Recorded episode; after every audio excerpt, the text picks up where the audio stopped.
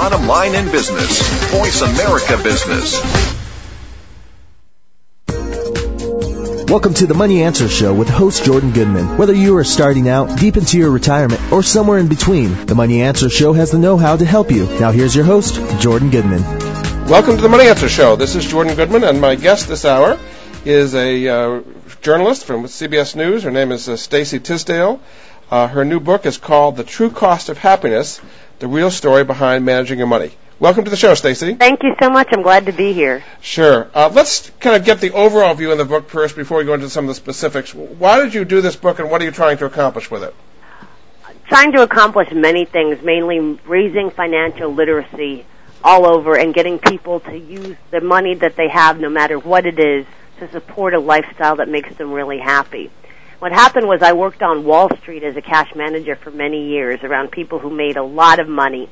And I was always struck by how they were always talking about where they'd rather be. If I had more money, I could be where I would be happy. If I had more money, I'd be a better parent. If I had more money, I could travel. Roll the tape forward. I'm a financial journalist talking to people from all different backgrounds, and they were saying the exact same things.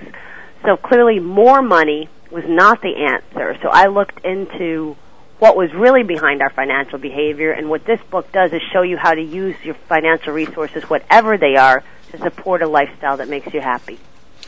So, what do you think most people's situation is today? They're making a decent amount of money, but it's not allocated correctly, or they don't have enough time to do what they want. What is the problem, why are people not happy? Uh, we don't spend a lot of time thinking about what our ideal lifestyle really looks like, let alone creating a plan to get us there. Ask people, what do you really want? Oh, I want to spend more time with my family. I want to be happy. Very short on specifics, and they don't have a plan. In addition, there are some tremendous influences out there that derail us from what would make us truly happy. There are, you know, all different kinds of pressures, pressures that really knock us off course, and we kind of blindly follow these messages. So let's start off. Uh, your your first chapter is called "Working Together," and uh, you talk about the big three uh, influences about uh, making choices and how you make and spend money. Tell us a little bit about those big three. Yeah, what I've found in uh, the years and years that I researched these projects that the first lessons we learn about money growing up, social messages, things like keeping up. You know, if we don't have the same things that our neighbors have, if we don't give our kids the same things, that you know we're not good parents and we're not good people. Social messages also about gender. Women are supposed to behave a certain way with money. Men are supposed to take control. And there's also social messages about ethnicity and race. And we see how, for example, social stereotypes that minorities are a bad financial risk have played out in reality. You know, financial services companies targeted them for these subprime mortgages. Mm-hmm. And the third big influence is how we perceive ourselves. You know, a one day I'll have a great payoff. That's a great excuse for debtors. I'm a bad investor. Planning monies for other people. We all have these little internal messages that we tell ourselves, and all of these play out in our behavior. So, uh, how do people get these messages in the first place? Is it from your parents or societally wide? How do we get get into these things in the, the first, first, place? Uh, let me give you an example of how uh, family messages, which is the first the one I address in the book, because these impressions run really deep. My parents, for example, grew up poor black in the South. They had to decide on some level that a lack of money was not going to be an obstacle to the things that they really wanted to accomplish in life. So that's what I saw growing up, you know, these people not letting a lack of money be an obstacle. And I took that message right into credit card debt. You know, I wasn't going to let not having money keep me from the experiences I thought I should have. So what I did was I took a lesson that was good and let it turn into something bad. But once I became aware of what I was really doing, I had that aha moment and I was able to start making different choices. And I've been debt free ever since. My husband, on the other hand, he falls into the same category as a lot of baby boomers right now. They're raised by parents who grew up during the Great Depression. So there was always a lot of scarcity and fear around money. So, you know, save, save, save, save, save. And we see that playing out in, you know, his adult behavior and a lot of people in his generation. Money was never seen as really something that they could use to make themselves happy. It was something that had to be hoarded. The idea that you could work in careers that brought you happiness wasn't the priority. The priority was, you know, making money. So you have to look at how are these influences playing out in my behavior and is it really serving my best interest? So when you have a couple like that, is that a good or a bad combination where you have people who are kind of you know in, in the spending mode and in the saving mode. I guess is, is it good to have a balance, or is it better to have two of one side or the other? Well, we ironically we tend to marry our opposites when it comes to finances, which is a whole uh, different ball of wax. But the most important things for couples is to realize where each other's coming from. There, as, as you'll see in the book, there's a lot of things that work behind our decisions about making and spending money. And just because, say, mine might be different than my husband's doesn't mean that his are right and mine are wrong. He has to understand, based on my experiences, I have certain beliefs. Based, I have to understand, based on his experiences, he has certain beliefs. We have to accept those about each other. Still, come up with some goals that we want to accomplish together. Maybe, you know, retire, where do we want to live in retirement? How do we want to play for our child's education? What are some of the, you know, material things we want to experience? Come up with those goals and then create a plan accordingly and kind of step away from those messages that don't serve us. In the, the second chapter, uh, and again, this is uh, Jordan Goodman of the Money Answer Show, and my uh, guest this hour is uh, Stacey Tisdale, who's a financial reporter at CBS News, uh, author of a new book called The True Cost of Happiness The Real Story Behind Managing Your Money. You talk about awareness uh, being the first step in really being able to take control of your finances successfully. Tell me about that a little bit. Yeah, you have to really see what it is that you're doing. For example, I, you know, I mentioned I didn't realize how those lessons I learned from my parents were playing out in my behavior. I had to see that. Uh, very interesting story. I write about a woman who she was a lawyer and her husband was an artist. And they had a very difficult time talking about money, so they went to one of these financial life planners that I write about. And the first thing a planner makes you do is disclose your income.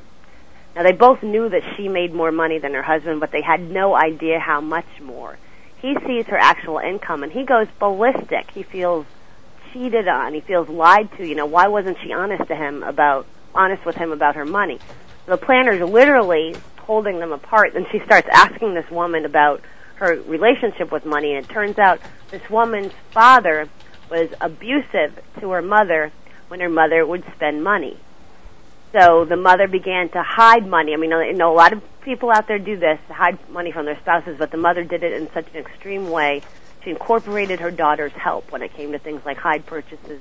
The very first message this woman got about money was to hide it. She had no idea that this was at work in her adult behavior and affecting her relationship with her husband. Once she became aware of that influence, it's still the, the feelings aren't going to go away. But once you can become aware, you can kind of make space around it and give yourself other options. Oh, this isn't really how I want to be with my husband, so I'm going to step away from that message. But you have to really be aware that that's what's pulling your strings.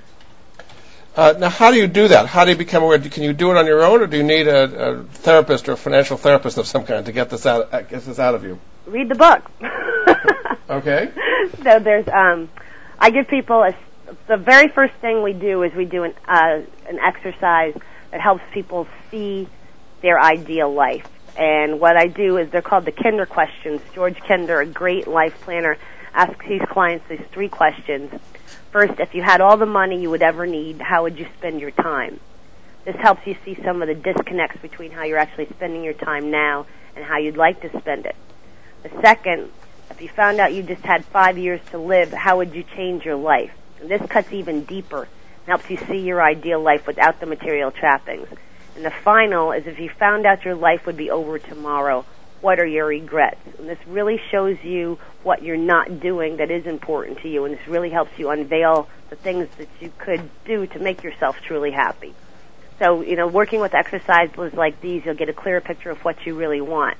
Then part two is we have to look at those obstacles, and I give people a series of questions and exercises that show them how those early lessons that you learn growing up are affecting your adult belief system and your adult behavior, how those social messages are affecting you, and how the ways in which you perceive your own abilities when it comes to money are affecting you.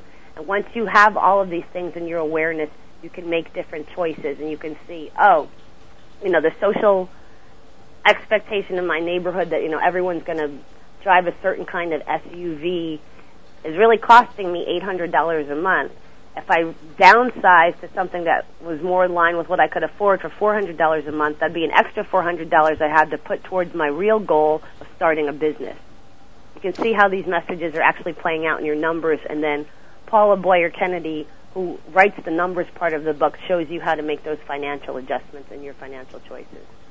One of the things you're talking about have been throughout the book, Stacey, is uh, life planners. Uh, this is something that people might not be that familiar with. How is a life planner different from a financial planner, and, and you know, are there some good ones? How do you find them? Tell us a little bit about life planning. A financial planner is going to look at the number side of the equation. For example, a survey from a you know large financial firm that I'm looking at asks people, you know, how much money do you want to have in five years? How much money do you want to have in ten years? A life planner works on the acknowledgement that there are beliefs and behaviors that are behind our choices about making and spending money, and those are what needs need to be examined if you're going to truly change your behavior. For example, telling someone to stop spending without looking at why they're doing it in the first place is like telling someone to stop overeating without looking at why they're doing it. They might be able to change their behavior for a time, but eventually those old reasons are going to regain control of their actions. So you're saying once you understand the reasons, then you can actually change the behavior.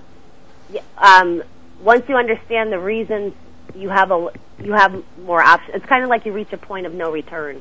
Once you realize what you're really doing and how that's different from what you want to be doing, you almost can't go back. Mm-hmm. You and talk also about setting goals. That's an important thing that a life planner would help you do yeah, as well. You've right? got to know what you're planning for.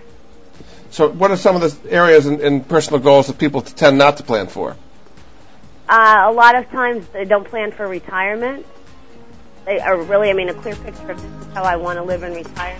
A lot of times you need to be adjusted spending, their yeah. values, investing, estate planning. I mean, we look at every aspect of someone's financial life and get it in line with what they really value. Okay, we'll get into that in more detail after the break. Uh, this again is Jordan Goodman of the Money Answer Show, and my guest this hour is Stacey Tisdale, who's written a new book called The True Cost of Happiness. We'll be back after this.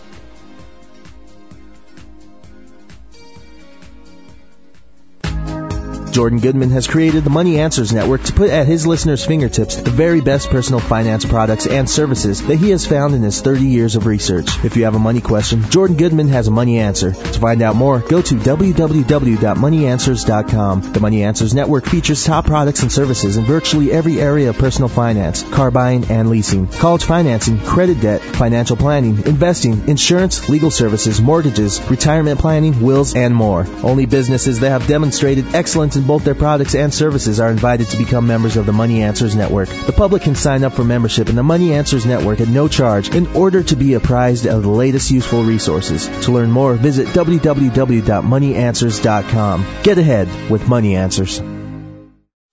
The Bauer Power Hour will focus on ways to improve a company's marketing message. Some of the sharpest minds in marketing will be featured on the show. So listeners will get free advice from folks that normally have to pay hundreds or even thousands of dollars per hour to access. Listen live every Thursday morning at 11 a.m. Pacific, that's 2 p.m. on the East Coast, to the Bauer Power Hour with host Roger Bauer on the Voice America Business Channel. Have you ever had a bad day and wish someone could come along and change it at the flip of a switch? Do you dream of living the life of wealth, great relationships, and the perfect job, but don't know where to start? Then tune into The Winner's Attitude with corporate trainers, motivators, authors, and hosts Jeff and Val G.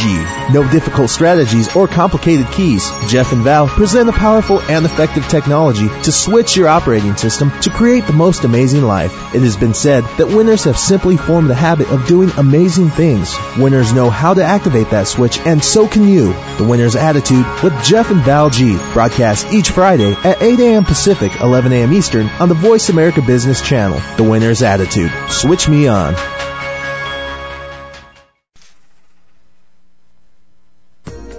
You've been listening to the Money Answer Show with Jordan Goodman. If you have a question for Jordan or his guest, please call us now at 866-472-5790. That's 866-472-5790. Now back to Jordan.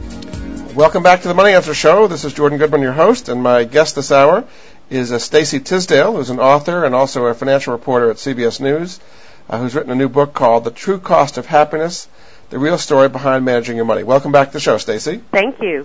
You talk about the price of pleasing uh, mom and pop. Uh, tell us a little bit about how important an influence that is in people's financial behavior. These impressions run really deep, those early lessons that we learn. In fact, they are the very standard by which we hold everything. there's a lot of baby boomers out there right now who are raised by parents who grew up during the Great Depression.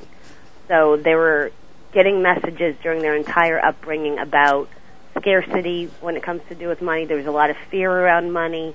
Money wasn't talked about in their households. Money not talked about in front of children.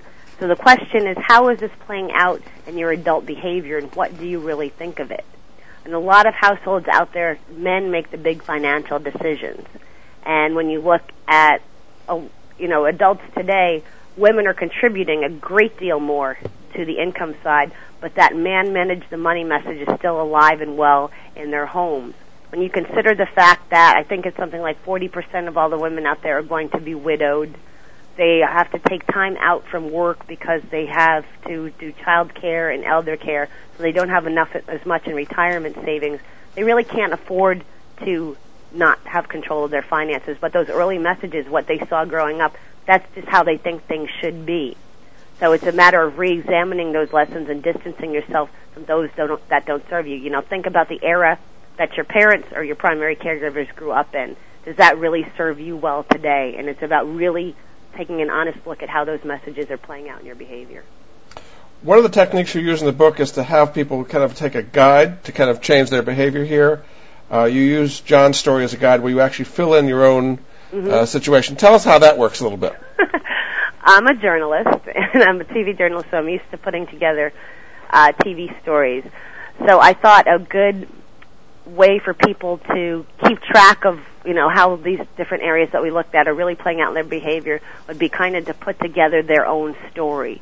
So what we do in the book is we do go through a series of questions for the particular issue that we're looking at. For example, if we're going to look at how those early lessons are affecting your adult behavior, we'll go through a series of questions that you think about your primary caregiver or your parents' upbringing. You go through a series of questions where you think about how that's affecting you now, other impressions that you might have learned as a child, and then we take that information and we put together a, your a little story about you. This is just a fun exercise and a very eye-opening exercise. What this really is is a point of reference for point two, for, uh, part two in the book.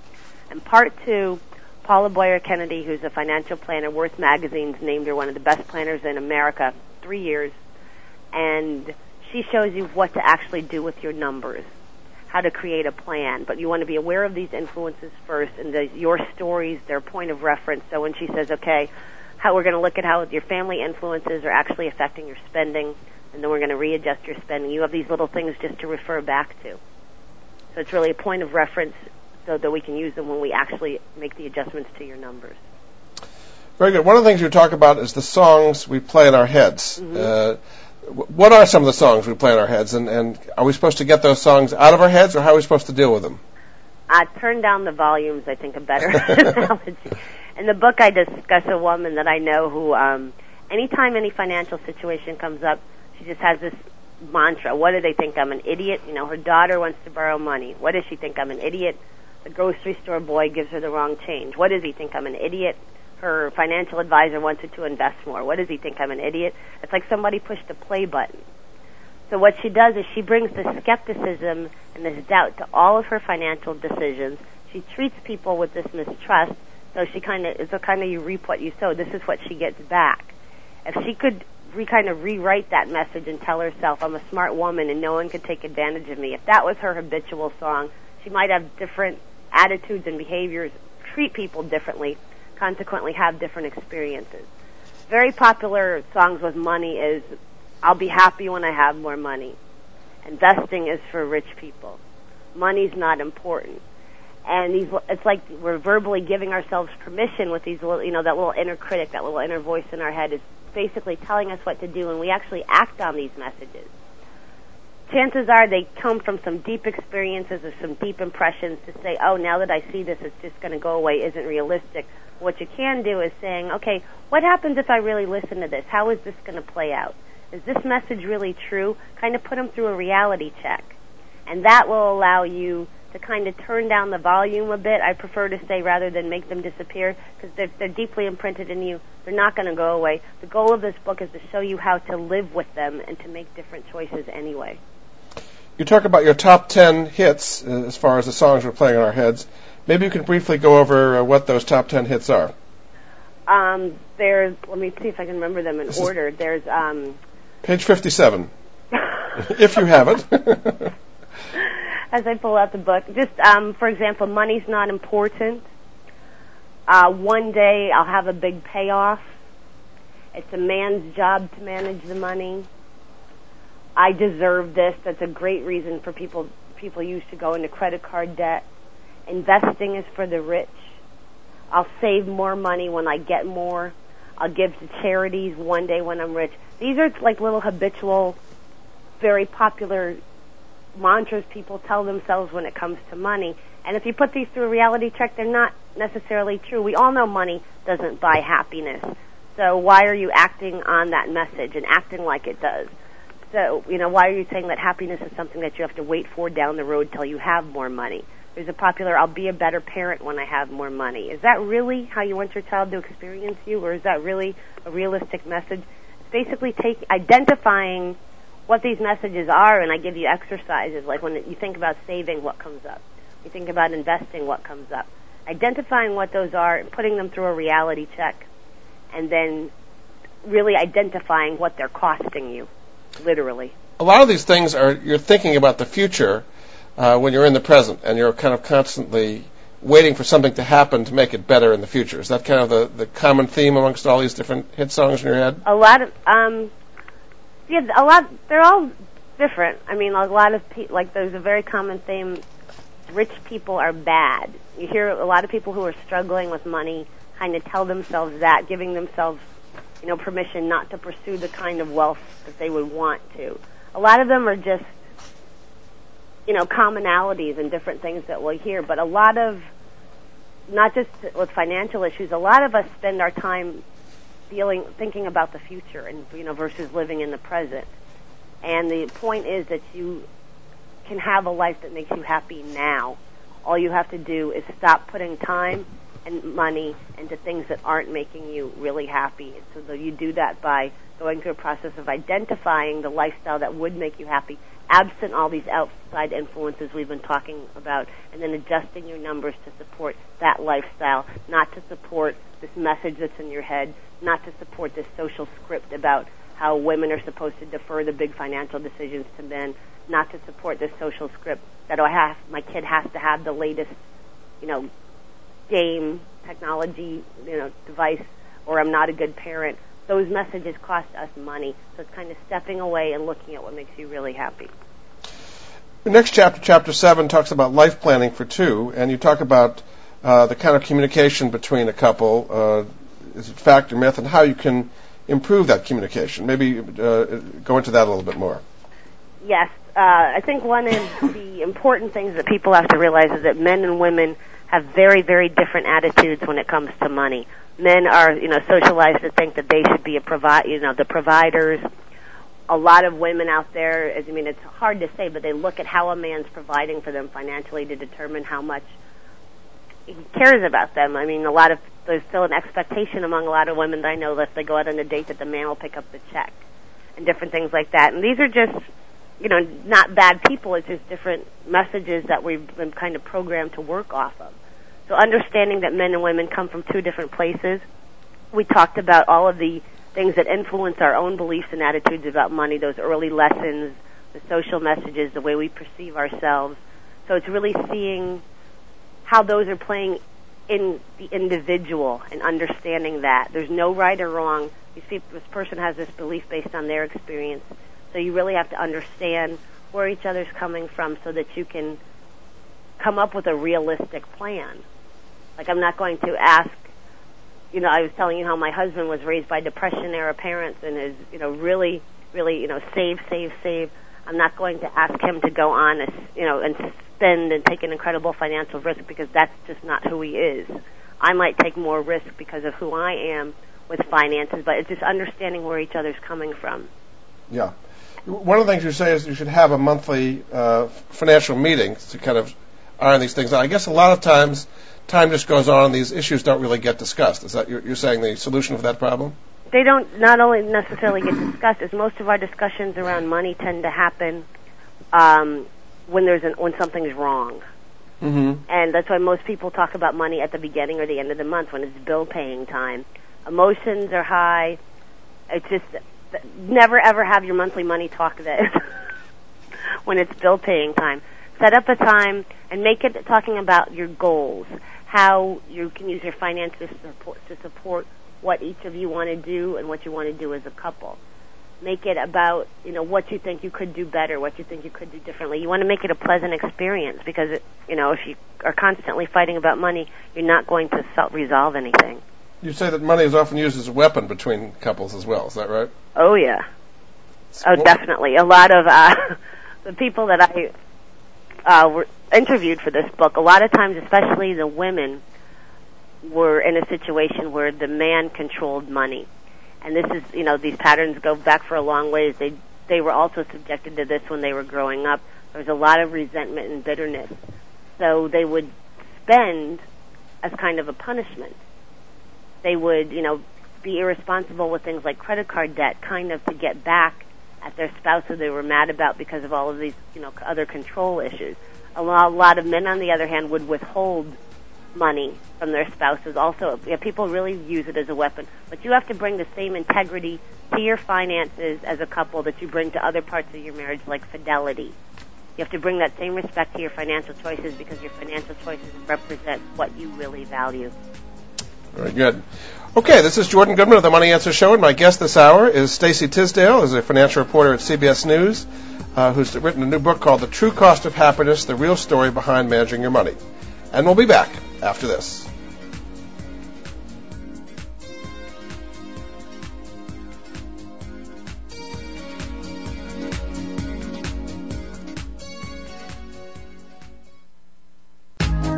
Jordan Goodman has created the Money Answers Network to put at his listeners' fingertips the very best personal finance products and services that he has found in his 30 years of research. If you have a money question, Jordan Goodman has a money answer. To find out more, go to www.moneyanswers.com. The Money Answers Network features top products and services in virtually every area of personal finance, car buying and leasing, college financing, credit debt, financial planning, investing, insurance, legal services, mortgages, retirement planning, wills, and more. Only businesses that have demonstrated excellence in both their products and services are invited to become members of the Money Answers Network. The public can sign up for membership in the Money Answers Network at no charge in order to be apprised of the latest useful resources. To learn more, visit www.moneyanswers.com. Get ahead with Money Answers.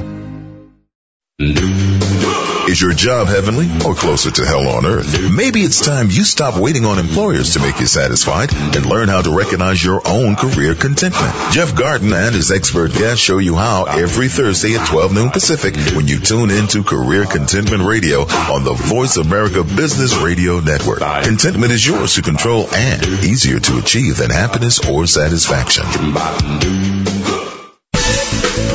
Succeeding in your business isn't just about making a living, it's a way of life. Hosts Cliff Ennico and Susan Wilson Solovic discuss the practical as well as the not so practical aspects of owning your own business. Tune in every Thursday morning at 9 a.m. Pacific Standard Time for Succeeding in Your Business, right here on the Voice America Business Channel. Stock market floor to your laptop, we are Voice America Business.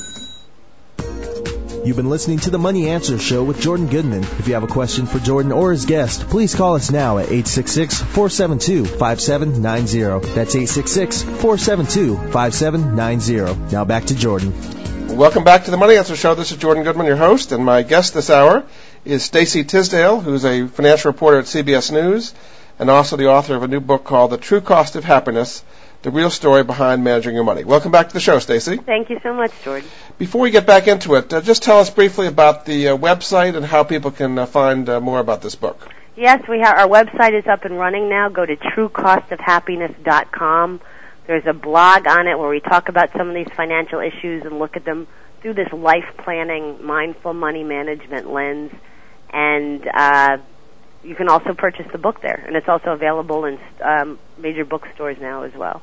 Very good. Okay, uh, your eighth chapter is on teaching your kids uh, about money. Um, wh- what is your sense of the, the, state of financial literacy and how people are teaching their kids about money these days? I'm actually talking to members of Congress about this. The fact that basic financial management is not taught in schools is turning into a crisis. You see that uh, kids are graduating from college now $20,000 in credit card debt because the financial services industry targets these weaknesses and they count on this financial literacy and they go in and they are just, you know, eating these kids up literally and they're just coming out of school in such a bad place. And oh, you know, I've talked a lot about the, our role modeling when we were children. Most people that were always taught not to talk about money in front of their kids. So where were we going to learn about money? The bottom line is we simply didn't. Mm-hmm. So we see a lot of that happening now, you know, to our children, and it, nobody can afford it anymore. People are living too long. There's not enough money there. Financial literacy has to be raised in this country, otherwise we are going to hit a crisis. So tell us about some of the techniques that you recommend in the book to help uh, teach your kids about money in a good way. Well, the three things that consistently come up are example, experience, and communication and all of my research about teaching kids about money. Kids are going to develop their deepest impressions by what their parents and primary caregivers do. The old do as I say, not as I do theory simply doesn't cut it when it comes to teaching children lessons about money. And this is I think one of the greatest motivators for adults to get their financial house in order. Your kids are going to be watching what you do, and that's where their sense of right and wrong is going to come from. That means you have to have your own financial house in order. You have to identify the lifestyle you want. You have to identify these influences that we've been discussing that can knock you off course, and how you deal with them is going to be the message that your children pick up. So parents really have to get on the same page and come up with their own goals and realize how they set out to achieve those goals is where their children are going to learn about their values, and that's what they want to really express. Also, experience. Parents have to give kids real life experiences on dealing with money. As we were just discussing, they're not learning these things in schools for the most part right now. And communication. If you want to tell your child, don't spend more than you make, you have to tell them why you think that's important. You have to help them understand where these things are coming from, and that's how they build their own value system. I think in the book you also give some people resources uh, if they want to act on these things. Are there some specific things in the uh, financial literacy area that you would recommend? Sure. Um, I actually have a guide in the book that two phenomenal financial planners who specialize in this area, Joan DiFuria and Dr. Stephen Goldbart of the Money, Meaning, and Choices Institute, created with me for just this book. And for example, if your kid, a lot of people ask me, you know, when should I start? and you have to know your own child. But generally, you know, four four years old is a pretty good place to start. Between four and eight, what would you be doing them? Having them do things like start a penny jar, make it a glass or a plastic bottle so they can actually see what they're saving and see when that container is full. Have them start to count coins. Give your child experiences that involve making change. You know, and as a family, do some charitable charitable activity like take your children with you to drop off clothes you know, food, gifts like that. When your child's, you know, between 9 and 12 years old, you want to make them aware of the cost of things, make them aware of the value of a dollar, you know, taking them to the grocery store with a certain amount of money, keeping tabs on what you're spending. And you want to give them little tasks around the house that allow them to earn money, talk about the idea of saving for a rainy day, chart the money that your children earns, and you know, we're big on charitable giving in this book and how that's a great way to teach ourselves and our children about so many different things, but have them go regularly to their closet and choose clothes that they've outgrown and don't use and give them to children in need. That's a great way to start instilling that. 13 to 15, you know, you really put the family bills on the kitchen table and show your kid what they're all about, this teenager of yours right now. Have them read and understand their bank statements let them live with the consequences of their own financial choices. For example, if they have a $15 a week allowance and they blow it all but still come to you and say, hey, I need $30 to go towards this pair of shoes that I want. No. You're the parent. You have to parent them, and make them live with the consequences of that choices. And by the time they're 16 to 18, you want to have an annual budget for them. You want to review it quarterly. Again, I talked about the importance of these family meetings uh, when it comes to money, and you say, "How am I going to get my teenager to a family meeting?" You would be surprised how willing they are when it comes to their money, especially um, you know the money that you're going to give them to spend. But you know, identify charities they want to give to, identify spending goals, ident- you know, help them identify how they can use the money to achieve it. You really just want to start instilling these things. I think a great tool out there is there's companies like OneShareOfStock.com where you can invest very, very small amounts of money and then start to teach your children about markets and investing. But it's up to you to create your child's financial education because again, they're not doing this in school, so that old don't talk about money in front of your children, that's just it doesn't serve any purpose anymore. So a lot of people who are not doing this basically take care of all the financial decisions for their kids. They go off to college. They don't know how to write a check. They don't have a clue, and then they're kind of thrown off the ship right at once. and the financial services industry is counting on you. Mm-hmm. It's incredible. I mean, I'm just I've been doing a lot of stories about coming out of college with this incredible amount of credit card debt, and this is on top of their student loans. Yeah, before and they've even gotten see, their first job. yeah, and when you see now we're what kids now they're going to be saving, you know, planning retirement for a hundred year lifespan. You can imagine what your you know annual savings target should be. Now, where does that leave you if you're already starting the game with that much debt? It's very typical today because people haven't saved enough going into college in the first place, so they've got to borrow their way through it. Exactly. And then they it, makes it hard to get started when you've already got a big burden before you even got your first it's job. It's very sad. Yeah. Uh, okay, your next uh, chapter is about change uh, and the truth about change. This is kind of the psychological change you need to make to be able to actually reach your goals. Why, don't you talk about some of that a little bit? What I wanted to do is I didn't want to write a book that told people what to do without showing them how to do it. And I, you know, as a financial journalist, I've researched and reported on just about every kind of financial plan out there. And what I notice about a lot of financial books and a lot of self-help books is they tell you what to do, but they don't kind of hold, help you get through the process of actually changing your behavior. When it comes to money, most of us know the answer. Don't spend more than you make.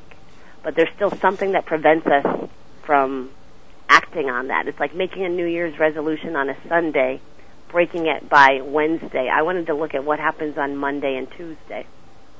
So I came across the work of Dr. James Prochaska, and he's a very, very well-known psychiatrist who actually studied change. He, for years, he studied what he calls successful self-changers, and those are people change their behavior without the um, help of a psychologist or a therapist. Not that those are bad things at all, and they can actually be great helps on the change process. But what he identified was successful self-changers went through the definitive stages and they used definitive techniques to change their behavior. And the key is applying the right technique at the right time. Especially in the West, we seem to think successfully changing your behavior is, you know, you either did it or you didn't. But there's a lot that goes on between action and inaction, and that's the space where you have to examine. Very good.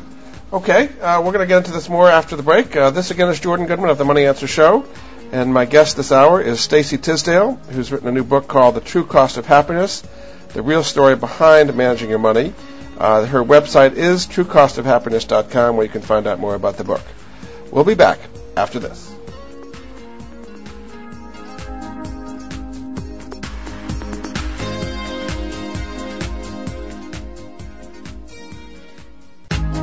Jordan Goodman has created the Money Answers Network to put at his listeners' fingertips the very best personal finance products and services that he has found in his 30 years of research. If you have a money question, Jordan Goodman has a money answer. To find out more, go to www.moneyanswers.com. The Money Answers Network features top products and services in virtually every area of personal finance, car buying and leasing, college financing, credit debt, financial planning, investing, insurance, legal services, mortgages, retirement planning, wills, and more. Only businesses that have demonstrated excellence in both their products and services are invited to become members of the Money Answers Network. The public can sign up for membership in the Money Answers Network at no charge in order to be apprised of the latest useful resources. To learn more, visit www.moneyanswers.com. Get ahead with Money Answers.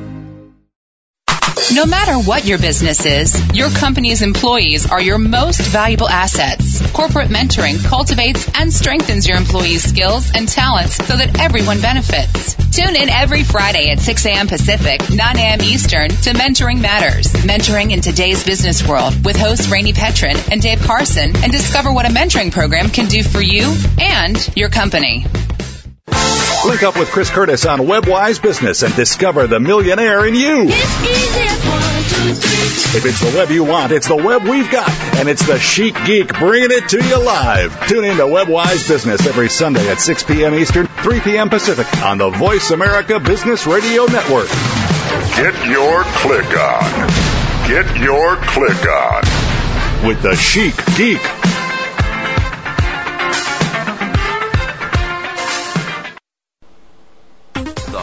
The line in business. Voice America Business. You've been listening to the Money Answer Show with Jordan Goodman. If you have a question for Jordan or his guest, please call us now at 866-472-5790. That's 866-472-5790. Now back to Jordan. Welcome back to the Money Answer Show. My guest this hour is Stacey Tisdale, is a financial reporter at CBS News and also the author of a new book, uh, The True Cost of Happiness: The Real Story Behind Managing Your Money. Welcome back to the show, Stacey. Thank you. Um, the last half of the book is what you call the numbers, and you kind of help people apply uh, in the financial areas what you, we've been talking about psychologically. So let's go through briefly some of these uh, particular areas. The first one is what you call your bottom line, uh, and this is basically doing uh, a budget, uh, what you spend and what you bring in. Why don't you talk about how you should do a budget in light of the things we're talking about psychologically? Right. Um, it's like a bad word, the B word, because people don't like to stick to budgets. They don't like the word budget. But you really need to see where your money's going. You know, see your income right up there. But what's different about the way that we work with the budget in this book is you've just spent. oh, By the time you get to this point, you spend a lot of energy figuring out what are some of the influences that are kind of knocking you off course, figuring out where you are in the change process. Maybe you're not ready yet to cut up all your credit cards, but maybe you can pay an extra $10 a month on them or something. Figuring out where you are there. You need to be looking at those things right next to your numbers. So for example, when we're having you chart your spending, you'll also have a place to put, you know, is there a family script at work here? Is there a social pressure at work here? Is there some of this internal messages I'm telling myself in my head at work here? Right there. So for example, uh, say John Q. Public is feels like he's under a lot of pressure to buy his daughter a new wardrobe every month. So he's spending five hundred dollars a month on his daughter's wardrobe. So you'd put that right there with the expenditure. This is a lot of social scripting. So he'd note that next to it. And then he can make an adjustment and say, okay, now I'm just going to spend $200 a month on that. So now he has an extra $300 to go towards his actual goals. And that's just an example, but we have people go through their spending and identify spending that's not in line with what their real priorities are, and then we do that with each aspect of your financial life. The next aspect you talk about is saving uh, money. What are some of the psychological impacts or or reasons why people don't save, and how can you overcome that? A lot of people think of saving as something that they'll do when they get a certain amount of money, not realizing that savings ensures. As I think of a savings account more as insurance. It insures the lifestyle that you want. What happens if an emergency comes along? What happens if you have a loss of a job or anything? Nothing could dera- derail a financial plan or derail you from your goals more than not having money saved. So the whole point is to get people to think of savings and what is a savings account is what it really is. It's an insurance account, and to not take it lightly. Savings is usually the first thing that we skimp from. Yeah. And And when you look at it in the context of your overall life plan, you see how important it really is. So it's kind of changing people's attitudes about saving, not thinking it as something that you have to deprive yourself to do, but to really think of it by as something that gets you closer to the lifestyle that you really want. and as a country, we don't save very much. We have an awful Or lot we have a negative savings rate. That's right. And so it's just not a habit that this generation, I think in many cases, this generation was brought up with prosperity and said, you know, when I save for a rainy day, there'll never be a rainy day. Well, plus we're caught up on you know all these treadmills of, you know, Lynn Twist has these great three myths of scarcity, and one is we're told that there's not enough to go around, so people are just you know constantly working and working, trying to consume, consume, consume. That that that attitude and that mentality doesn't leave room for saving money. Yeah.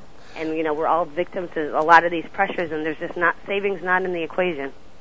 And then you have uh, 20 savings tips. We won't have time for them now, but all the different ways of saving money and not spending. Uh, all these little things do add up over time, is what you're saying, basically. Yeah, they absolutely do. You know, um, a great way that I save money. I lived in Manhattan for many years, and I just took taxis everywhere. And when I started looking at what I was actually spending on taxis, it just walking more, taking the subway more, all of a sudden I had, you know, extra money. Right. okay, the next uh, chapter you're talking about is debt and how to wipe the, the slate clean on debt. Uh, talk about how your ideal relationship with debt uh, should be done. Well, credit anyone who's holding on to credit card debt, you're already out of alignment. I mean, that's just you're just going to become a slave to it. You have to look at why you took on the debt in the first place and why you know we all everyone knows the credit card debt's bad. That's why it goes back to examining those messages. What was really prompting me to take this on was it a belief that I deserved something that I can't really afford? Was it a belief that okay, one day I'm going to have the job of my dreams and be able to pay off all my credit card debt? Is it keeping up with the Joneses? The thing about credit card debt is how am I going to keep it from getting bigger? That's where you have to start, and to do that, you have to examine what was really behind your debting in the first place and then you have to take an honest look at what it's really costing you. If you keep down this path, you're not going to have money for the things that you think are really important in life later and and right now. So it's a matter of reallocating your budget and your spending so that you can pay off more of this debt. And when you start thinking it, stop think again with the depravity like we were talking about with saving money. It's not oh no, I have to deprive myself of this because I have to, you know, pay off this credit card debt start seeing it as it's actually getting you closer to the lifestyle that you really want, getting rid of that credit card debt. And we give you tips on how to ne- do things like negotiate with your creditors and really how to take baby steps before you're ready to take that big plunge and pay it all off because, you know, credit card debt, it's really a spending problem and it has to be treated as such. You then talk about the new retirement and how we have to plan to live longer and stronger. I guess a lot of people are unrealistic. They think they're going to die at 65 or 70, and then they've got another 20 years to finance. That's going to be a, a common problem with a lot of the baby boomers, probably. You agree? Yeah, some baby boomers might actually spend more time in retirement than they spent working. Yeah. and they're just caught up in these unbelievable financial demands. You know, a lot of us still, a lot of people still support, help support their children in some way or another, or their grandchildren. They're also supporting their parents their parents are living longer, so they're kind of caught in this sandwich generation. That means it's more important than ever to really be clear on what you want in out of retirement. People are living in long, longer and stronger lives, so the you know sitting back on a deck playing, playing shuffleboard that's not a lot of our ideal retirement anymore. Yep. A lot of people are starting new careers. A lot of people want to travel.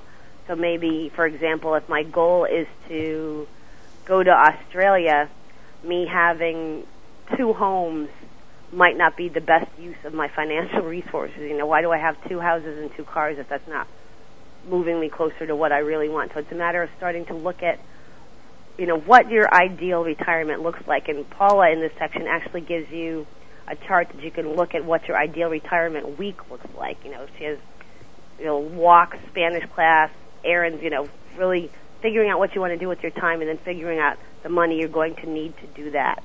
And it's very well charted out how you can actually take the steps to adjust the rest of your finances to get you closer to this goals. And for a lot of people, it's not about saving more for retirement, it's reallocating the resources that they have to get them in sync with what's really important. You have a chapter towards the back of the book called Giving Back, and also you might mention a little bit about what happens to the proceeds of the, the book. But on the giving back, why is that so psychologically important? It was interesting in um, all my research when I talked about talked to people about what they'd ideally like to be doing with their money. You know, if they had their ideal financial life, a lot of them wanted to do more for charity. A lot of them wanted to do you know more for the environment. In this post Enron world, you know, just giving money without knowing that it's in line with what we value. It's just not acceptable to the public anymore. There's been a real shift in the public's attitude. They want to know that the companies that they invest in have a social conscience, that they're not doing bad things to the environment, that they're not using child labor. People really do feel a sense of responsibility for helping, you know, people who are worse off than they are, but they tend to think of it as something that rich people will do or something that they would be able to do later in life. Giving of yourself can mean giving time just as much as it means giving money. Most charitable donations are tax deductible. You can do things like there's a company called Shared Interest that actually offers bonds that go to help give people loans to start businesses in small in South Africa that you get the return just like you get on a savings bond. We go through things in this chapter. There's all sorts of ways to give back. A portion of the proceeds of this book go to the Christopher and Dana Reeve Paralysis Foundation. Chris was a personal friend and was actually going to write the foreword to the book. And I wanted to just uh, put my money where my mouth was, so to speak, and do that as a testament to my admiration and friendship with him. Terrific. Well, thanks very much, Stacey. This has really been fascinating. Again, this is Jordan Goodman of the Money Answer Show, and my guest this hour has been Stacey Tisdale, a reporter at uh, CBS News, whose new book is called The True Cost of Happiness, The Real Story Behind Managing Your Money. You can find out more about it at her website, truecostofhappiness.com. Thanks again, Stacey. Thank you. I enjoyed it. And we'll be back again next week. Thank you for joining Jordan Goodman and the Money Answer Show. If you have a question for Jordan, please visit his website at www.moneyanswers.com and be sure to tune in every Monday at 12 p.m. Pacific Standard Time right here on Voice America Business. See you next week.